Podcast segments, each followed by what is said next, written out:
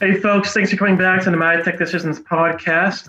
On today's episode, we talk about shadow IT and how to prevent it with Uri Haramati, the CEO and co founder of SaaS management platform Torii.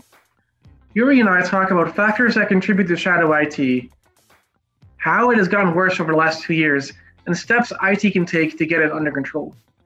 Before we get to the before we get to the interview, Here's a quick reminder to subscribe to the podcast on the iTunes, Spotify, and Google to hear weekly interviews with IT experts that can help you make the right decisions for your organization. And now here's Uri. All right, we now welcome on Uri Haramati, the CEO of Torii. Uh, Uri, thanks for joining us. Hey, it's great to be here. Thank you for having me.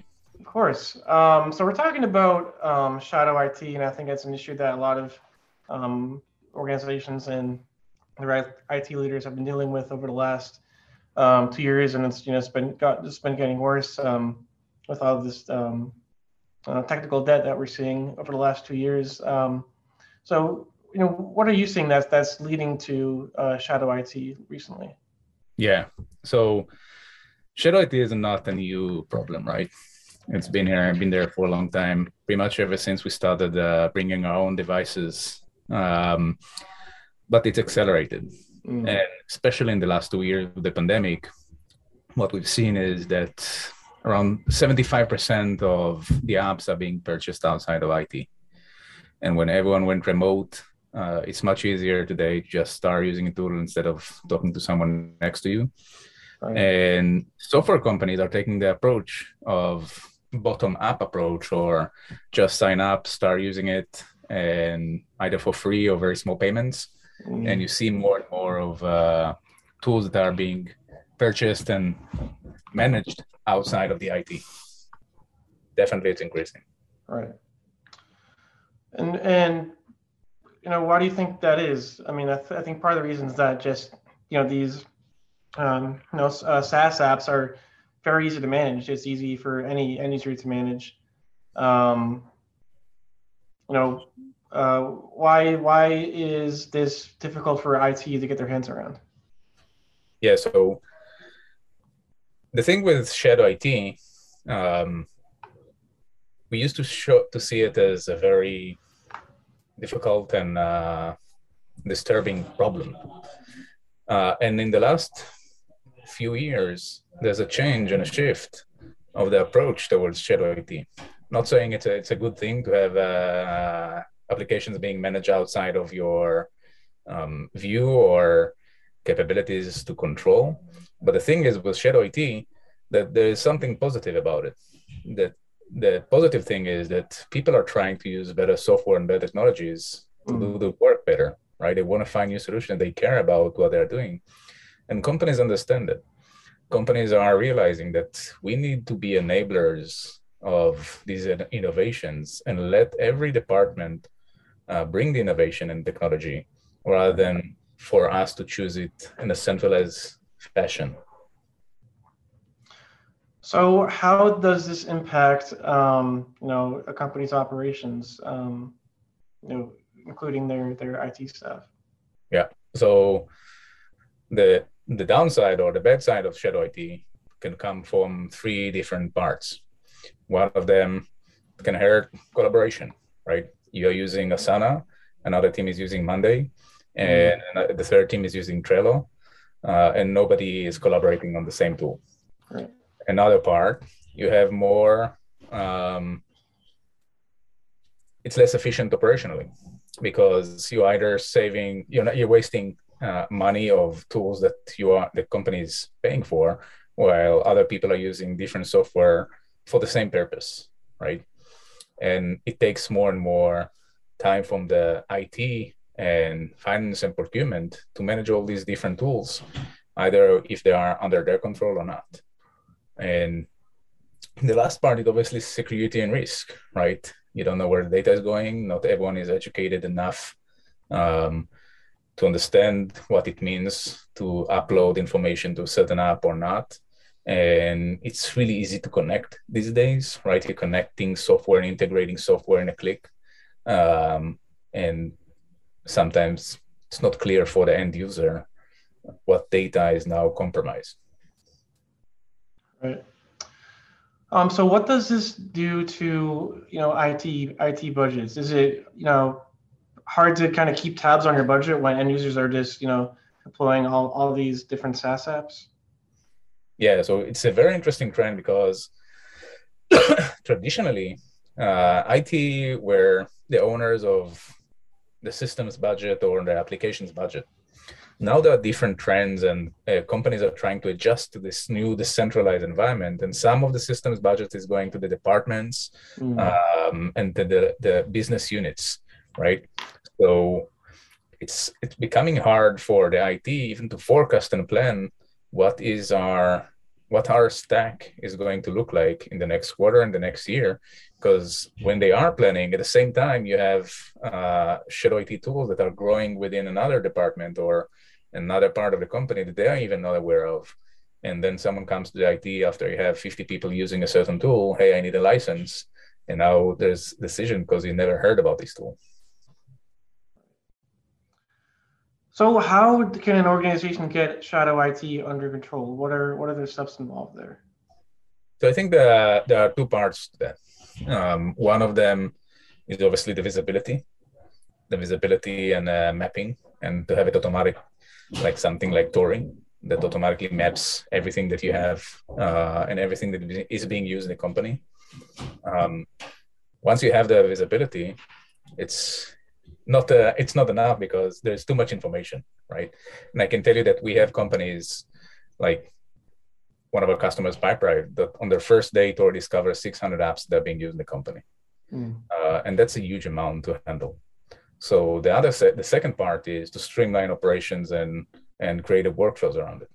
From ownership, automatically assign ownership, or even automatically uh, send a questionnaire for the first person using a tool. Uh, and that's, for example, one of our most popular workflows in regards to Shadow IT. When someone is using uh, a tool for the first time, uh, they get asked by the IT automatically are you going to integrate it with any of our systems? Are you going to pay for that? Are you going to upload PII? Things like that. And if uh, the answer yes for some of these questions, then the IT would say, all right, stop right there. You need to talk to InfoSec. Or if they don't, so they can tell, oh, okay, you can use it for two weeks to your evaluation and then uh, let us know what's you decided and we will move forward for there, from there. And that's kind of the more enabling method of I'm still in control, but I'm not trying to be uh, the one who's blocking everyone. Mm. Um, and these are are um, those those adjustments are, are relative to uh, this new uh, you know hybrid work model that, that we're in these days, um, and that's that's applicable across that hybrid environment. Yeah, I think uh, it was there before when hybrid or remote, but uh, the remote environment and the pandemic just accelerated everything. Um, and we've seen it firsthand, right? So we measure and we have a lot of data about the trends in, in the SaaS industry and usage of apps. And I can tell you that before the pandemic, companies uh, used on average 14 new apps every single month. Mm. And what what we've seen is during February, March of 2020, when everyone went remote, this number increased and to around 30 new apps three zero new applications oh, wow. every yeah. single month. It's a crazy number. Yeah. Now it's stabilized and this new normal at about 20 new applications every single month. So it did accelerate everything. And everyone is looking for better solutions and more solutions to do my to get my work better. And it's harder to have more discussions and more decisions about uh, what systems to use. So people are just starting to use whatever, and just gonna tell you, yeah, I decided to use this one. It works for me, or it didn't work for me. I'm testing mm. it. Um, can you talk more about the the security implications of Shadow IT? Know obviously, if you don't know what tools your end users are using, um, you don't know uh, where you're exposed or, or, where the vulnerabilities are in your environment. Can you talk a little bit more about that? Sure. So there are couple of couple of reasons or risks around uh, Shadow IT that involves security, both security, audit, compliance. One of them obviously is where data goes. Right? Today with GDPR and the awareness that we have around um, um, the control over data, user data, customer data, it's more important than ever uh, to understand the data flow. And once you have Shadow IT, uh, even if it's uh, you know project management tool, uh, one employee may upload their customer information just as part of a spec or something like that, and some of that some of it is sensitive information PII, and nobody knows about it. And mm. at that point, you are not compliant, or you then you don't have control over your uh, data. That's one thing. The other thing is uh, who's vetting these the level of security of these vendors, right? When someone is using a new vendor from uh, wherever in in whatever standard without talking to anyone, uh, nobody actually vet them. And when you have the the official process, sometimes InfoSec will get in the process or do uh, vendor evaluation or vendor assessment for the security risk. So you might end up with a, a vendor that is very that has very little um, security risk, and that's uh, security level, and that's a risk.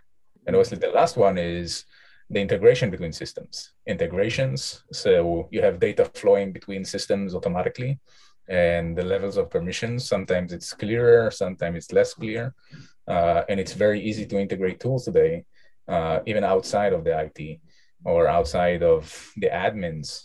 Um, and you pretty much get your data everywhere. Right. And these are some of the risks. There are more risks around operations and, and even workflows and, and breaking processes. Great. Um, Uri, I think that answers the, the questions I had. Um, unless there's anything else that you think you, you know we need to touch on that we haven't yet yeah, I think the the entire notion of shadow IT, it's there's the good, the bad, and the ugly, right? And the ugly is obviously the risk. Um, the bad is when the things uh, are starting to happen, but the good part of it is people care about um, promoting their their technology. People care about doing their job better, right. and, and companies need to find the right way to support them and and to embrace these new technologies using the business units, right? And today, part of it is shadow IT, but uh, with the right processes of both the understanding the visibility and every single time, and understanding an on, ongoing mapping of your stack and automating your processes and streamlining your processes, you're actually gonna do better work in embracing these new technologies and accelerate your usage of these technologies is, is shadow IT, um, you know, as simple as IT? There just being a disconnect between IT and and end, end users. Um, you know, is IT listening to end users enough? It used to be that reason in the past, but now with the proliferation of SaaS, mm. it's just not possible anymore because you have hundreds of tools. The IT can no longer be the expert of every single tool. If you think of departments like uh, finance or HR, when you have uh, a tool for accounts payable and a tool for invoicing and another tool for collecting and another tool for calculating uh, whatever um, it's no longer the IT can no longer be an expert, and there's so much. Uh, the speed of adoption is so fast that you need to build these right processes and automations uh, to cope with it, instead of just uh, um, adding more and more and more people to cope with all this software. Uh, so that IT can focus on the really strategic decisions and not just uh, evaluating every single tool that is coming in uh, and everyone just uh, touched. Great. Um, Uri, uh, thanks very much. I uh, appreciate you um, hopping on the podcast. Thank you very much. Thank you for hosting me. Of course. Great. All right. All right.